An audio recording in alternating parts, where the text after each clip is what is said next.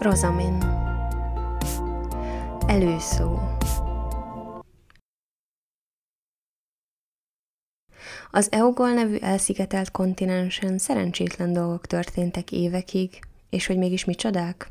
Ahhoz, hogy megértsük, egy kicsit vissza kell mennünk az időben. Egy gonosz királynő volt hatalmon, ha valaki ellenszegült a parancsainak, vagy akár egy rossz szót is szólt róla, az bebörtönöztette, megkínosztatta, a bűnük súlyától függően kivégeztette az embereket. Szenvedést, éhezést, kegyetlenséget hozott a királyságra a saját önző érdekei miatt. A kontinenst úgy képzeljétek el, mint egy ovális földrészt. Délen egy hatalmas és titokzatos erdő húzódott, ahonnan a plegykák szerint még egy felfedező sem tért vissza. Az erdő neve Trotembó volt, de ahogy telt múlt az idő, az elveszett erdőnév ragadt rá.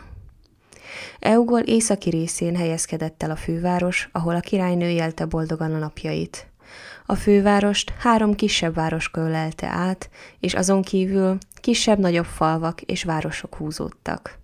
Persze voltak kisebb erdők is, de azok messze nem voltak annyira veszélyesek és titokzatosak, mint a Trotembó volt.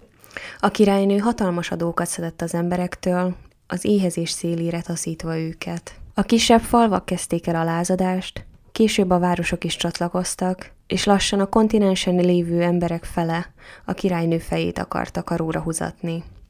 Összegyűltek mindenhonnan varázslók, varázslónők, boszorkányok és mágusok. Ki minek szerette nevezni magát. Még azok az emberek is segítettek a háborúra felkészülni, akiknek szinte semmi fegyverük vagy varázserejük nem volt. Az emberek abban reménykedtek, hogy megválaszthatnak egy olyan embert uralkodójuknak, aki által felszabadulhat a királyság, és nyugodtan élhetik majd az életüket. De sajnos, amikor a királynő tudtára jutott ez, ő egyértelműen nem díjazta. Így készenlétbe állította a seregét, majd hatalmas varázsereje segítségével létrehozott egy szörnyetegekből álló hadsereget is. A hadsereget a szörny rabszolgáinak nevezte, ami orkokból, óriásokból és megnevezhetetlen deformált lényekből állt, akiket arra utasított, hogy kezdjék meg a tisztogatást minden városban, faluban, és gyilkolják meg azokat, akik ellenszegülnek az ő parancsainak. A rabszolgák hidegvérrel kezdtek el mészárolni minden embert, aki ellenszegült. A szörnyekhez képest az emberek ereje elenyésző volt, és a nagyobb hatalmú varázslók már rég a főváros közelében jártak.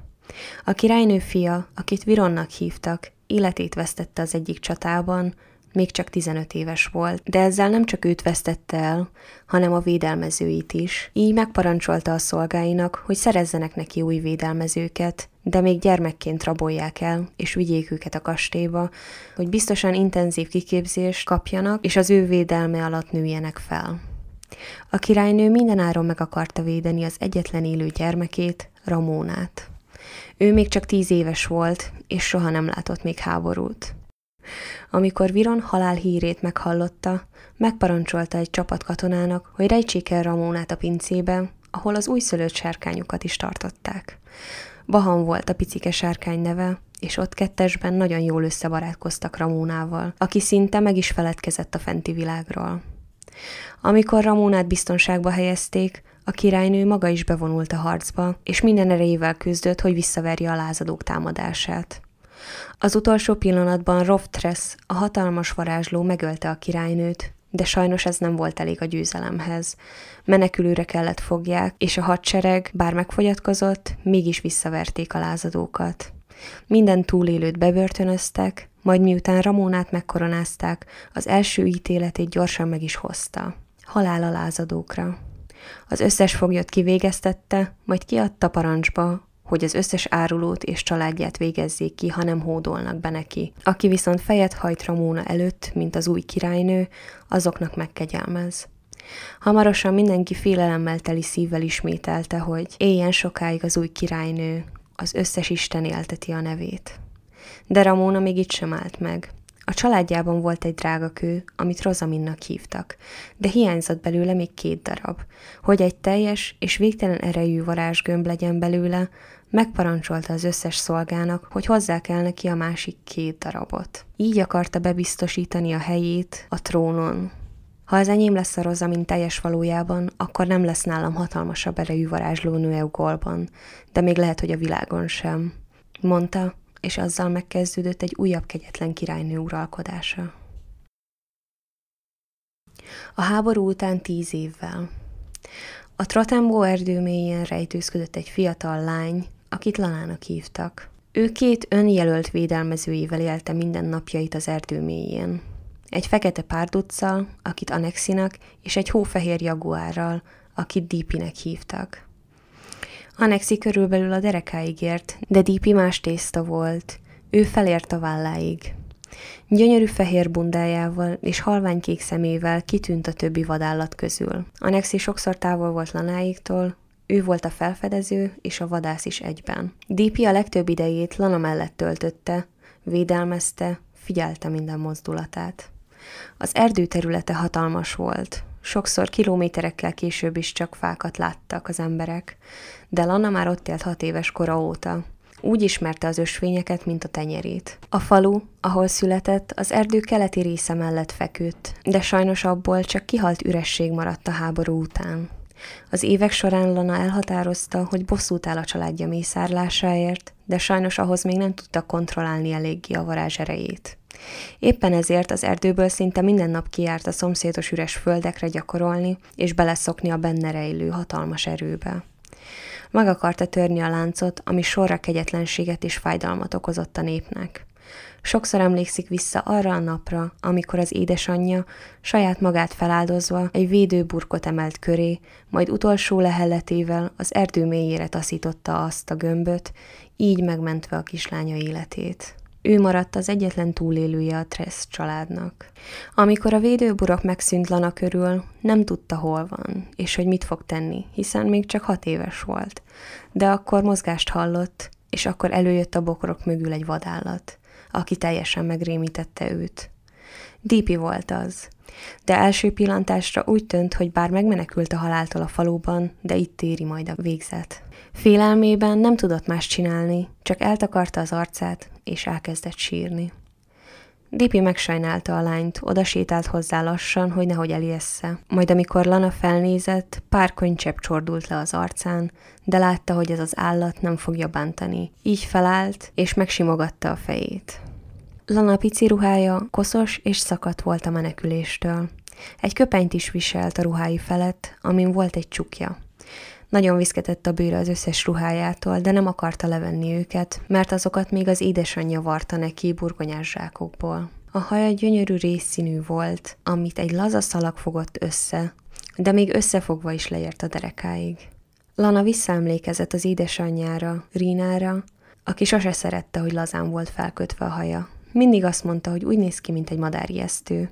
De nem hallgatott senkire. A haja volt az egyetlen, amit mindig ő kötött fel magának. Volt nála egy kis batyú is, amit még Rína készített össze neki. Valahogy tudta, tudta, hogy rossz vége lesz a háborúnak. Amikor besötétedett, Dípi elvezette a kislányt egy elhagyatott kunyhóhoz. Azóta is ott élnek ketten, hárman, amikor Anexi újra csatlakozott hozzájuk a kalandozásaiból. Dípi és Anexi nagyon jól megértették egymás faji különbségeik ellenére. Harmonikusan töltötték az éveket együtt. Ahogy telt múlt az idő, Lana beleszokott a házi munkába, megtanult főzni, még új ruhákat is spart magának.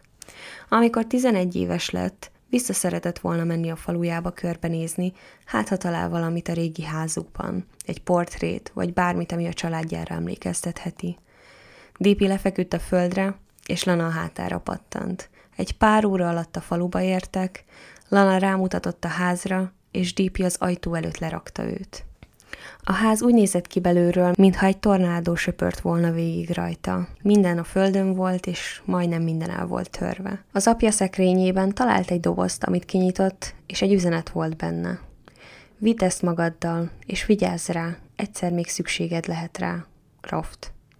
Lana megnézte a doboz tartalmát, egy rózsaszínű drágakő és egy hófehér ruha volt benne, ami eltakarta a csizmát és a kesztyűket, ami legalul volt. Gyorsan mindent visszarakott a dobozba, majd elrakta a batyujába. Úgy látszik, hogy ezt apa anyának, vagy nekem hagyta itt. Úgyhogy elviszem magammal, és vigyázni fogok rá, hogy az üzenet is mondja. Semmi más nem talált, amit hasznosítani tudott volna, ami igazán nem meglepő ennyi év után. Felugrott DP hátára, majd egy utolsó pillantást vetett a házra, és azzal DP elindult vissza a kis kunyhójukhoz. Pár óra után meg is érkeztek, de Lana elbópiskolt. Amikor DP lefeküdt a földre, Lana hirtelen felébredt, és így szólt. Jaj, bocsánat, DP, úgy látszik elbóbiskoltam a hosszú út alatt. Remélem nem unatkoztál.